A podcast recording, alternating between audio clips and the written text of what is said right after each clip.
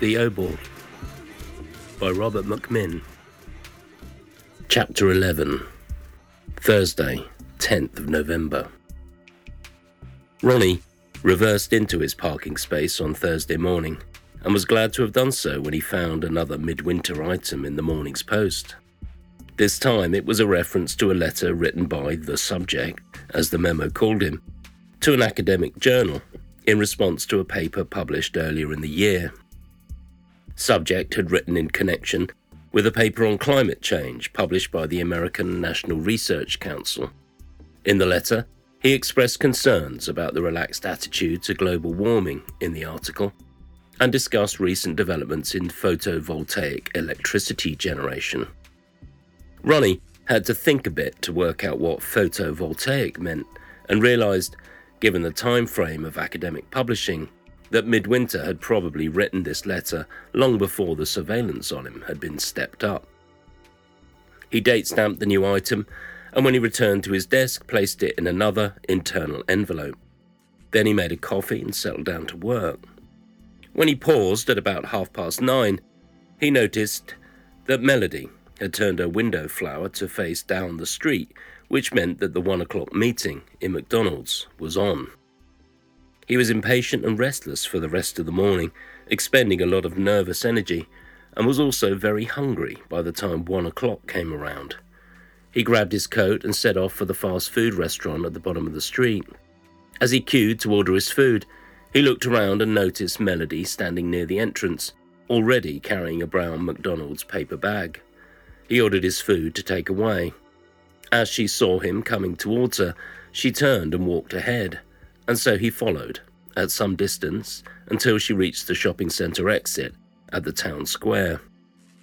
The weather was fine, if cold, and he joined her in sitting on a bench outside the library. They both dug into their McDonald's bags. I don't know what you see in this stuff, she said, without looking at him. What you eating? Filet? That fish thing that made a mess on your tie? Is that all you ever have or something? It's the only thing I've tried since it opened. Adventurous. Yes, that's right. I'm too stuck in my ways to try something as radical as a cheeseburger. Melody laughed and unwrapped her own cheeseburger. Actually, I am getting worried, he said. I think there's something addictive in a filet. I wanted to ask you something, she said. Go ahead. Who's George Strait? Ah. Thanks for the bean casserole, by the way. You're welcome. I don't suppose you'll explain how you came to break into my flat. I didn't break in, she said. I finessed my way in. So who is George Strait? You've been looking through my record collection. Interesting taste. Then I came across this guy in a cowboy hat. She was grinning. I like my country music. Have to order a lot of it in and pay a fortune for it, I'll have you know, which is a rip-off because they're only about half an hour long. So he's some singer. From when? From now said Ronnie.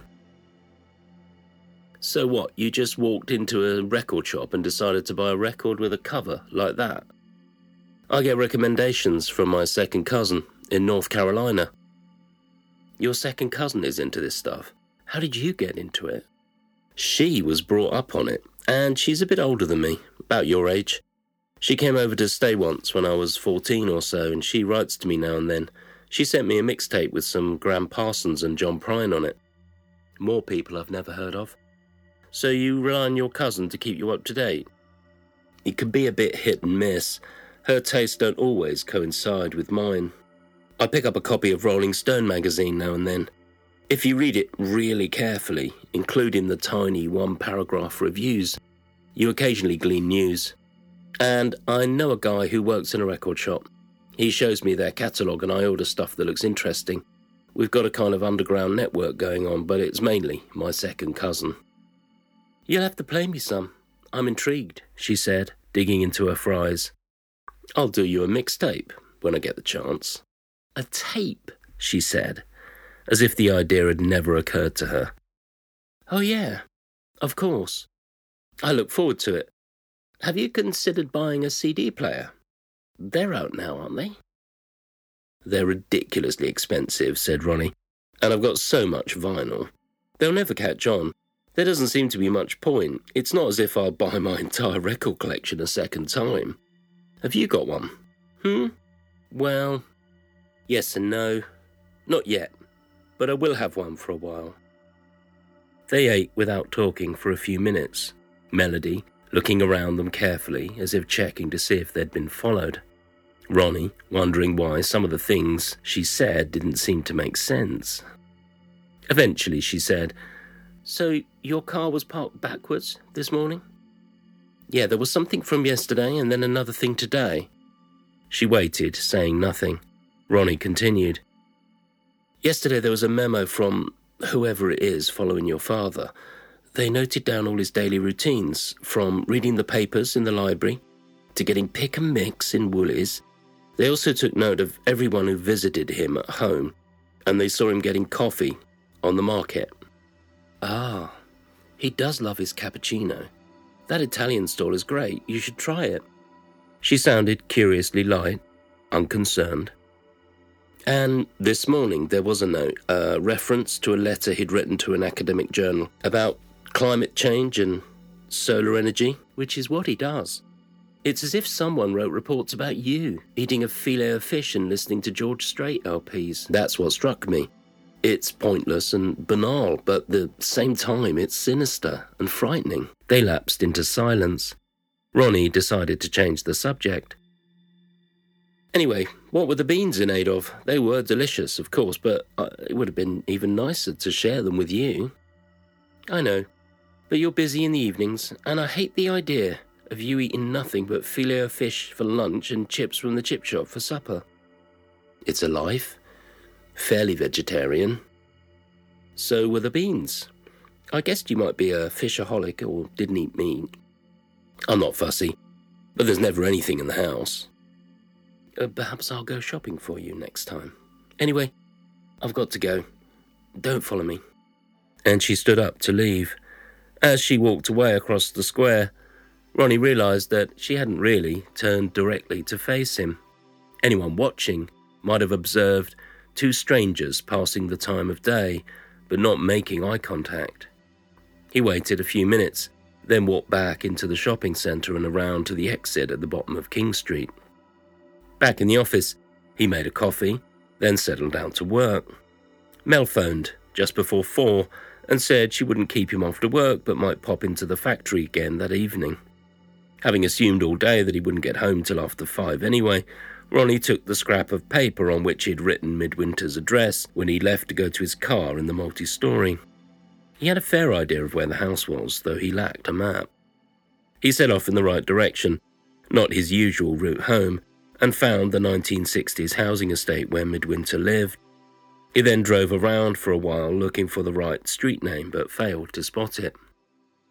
There were a lot of quite mature trees providing shade, and obscuring those street signs that weren't oriented in the wrong direction for Ronnie to see them without craning his neck. He found he needed to consult a map after all, but didn't have one in the car. He decided to go home and performed a three point turn, frustrated with himself for wasting so much time.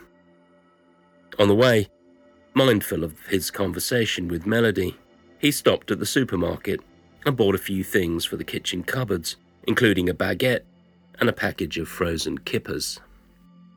Back in his flat, he put the food away and heated up the remainder of the hot Boston beans in the oven while he showered and changed. He then started to root out his records and plan a mixtape for Melody. He opened up a new TDK AD90 cassette and decided on a Lucinda Williams track for the opener. I Lost It from Happy Woman Blues. While the track was playing, he went to get the beans out of the oven. For the next half hour or so, he ate beans and bread in between swapping records and pausing the tape on his NAD system. George Strait, John Prine, Nanci Griffith, Emmylou Harris, Rodney Crowell, and the Judds formed the bulk of the playlist, with the odd Reba McEntire and Rosanne Cash song thrown in. By the time he'd recorded the first 45 minutes, he realised he was late. He dialed the foreman's office number at the factory. Jim picked up. As the key holder, He was the only one who was really authorized to be there. Hello? He sounded nervous. It's Ronnie. Sorry, car trouble. Running late. You started without me. Uh, we're just about to record the drum track. Okay, I'll be there as soon as I can. He looked at his records, strewn about the floor, and decided to leave them there. He grabbed his keys and his coat and left for the factory. On the way, he considered the possibility that the band could record most of the songs without his input. He could overdub his lead vocals and guitar parts at some later stage. He couldn't shake the feeling that this was going to be the last thing he did with the band. They had no more gigs lined up, and nobody was putting any energy into booking some more.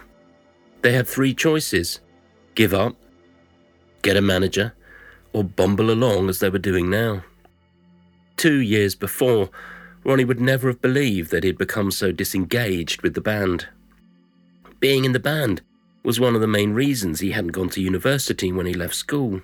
Now, before he would have been old enough to graduate, he was contemplating giving up, and the band didn't have a permanent name. As he arrived at the factory, he decided to forget about these thoughts and shook off the feeling of ennui that had come with him in the car.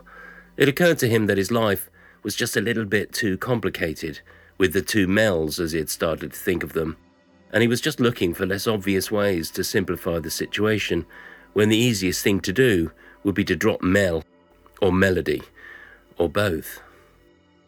Mel arrived about half an hour after Ronnie while they were involved in mixing the rhythm section down to three of the eight available tracks. Ronnie broke off to check with her. She seemed happier this evening and encouraged him to get on with it. This third night of recording went as well as the first two, though it was complicated by the presence of the boy, who arrived shortly after Mel to supply an electric piano part to the song they were recording using his DX7. Ronnie didn't like the boy, who was arrogant and a bit of a muso. The problem with properly trained musicians was that they tended to suggest complicated solutions, like odd time signatures or overwrought musical arrangements. The problem with the boy in particular was to get him to do less. He was always trying to play additional notes. Ronnie left Steve and the others to deal with him and the recording of the DX7's electric piano sound and went to sit with Mel. You're not in this bit? she asked. No, I'll only end up getting into a row. Who is that guy? The boy? Steve's brother. It's his keyboard we're using. Why isn't he in the band? he's a bit of a jazzer, a muso. He wouldn't lower himself to play this kind of stuff normally. He paused. Anyway, how are you tonight? Better. Paul phoned before I came out, wanting to come round. I told him I was going out and that he should stop calling. Okay. Felt good doing it, too. What are you doing at the weekend? The plan is to try to record two or three songs each on Saturday and Sunday which would take us up to nine, including the three we've done so far. We're not doing anything tomorrow evening, though. Dave's lending some microphones to a friend who's doing a wedding. Do you want to do something then? Like what? Film? It's a bit late for booking the NFT. We could slum it at the ABC, I suppose. What's on, do you know? Educating Rita? Hmm. Let me think about it. Ronnie wasn't keen on films about the transformative power of education. Mel didn't know what else was on at the two local cinemas. I could see if we could book something at the NFT and pick tickets up tomorrow night. What's on there? I want to say that one of the films on is Tender Mercies, but I'll have to check. That sounds more like my kind of thing. Yeah, they've got some kind of season going on about washed up country singers, she said archly. It was time to get back to work on the record. They worked for about 90 minutes more and then started to pack away. Before she left to go home, Mel promised to phone the National Film Theatre box office first thing in the morning and let him know. Ronnie drove home, thinking about the two Mels. I'm leading a double life, he thought. He stayed up till gone midnight, finishing the mixtape for Melody.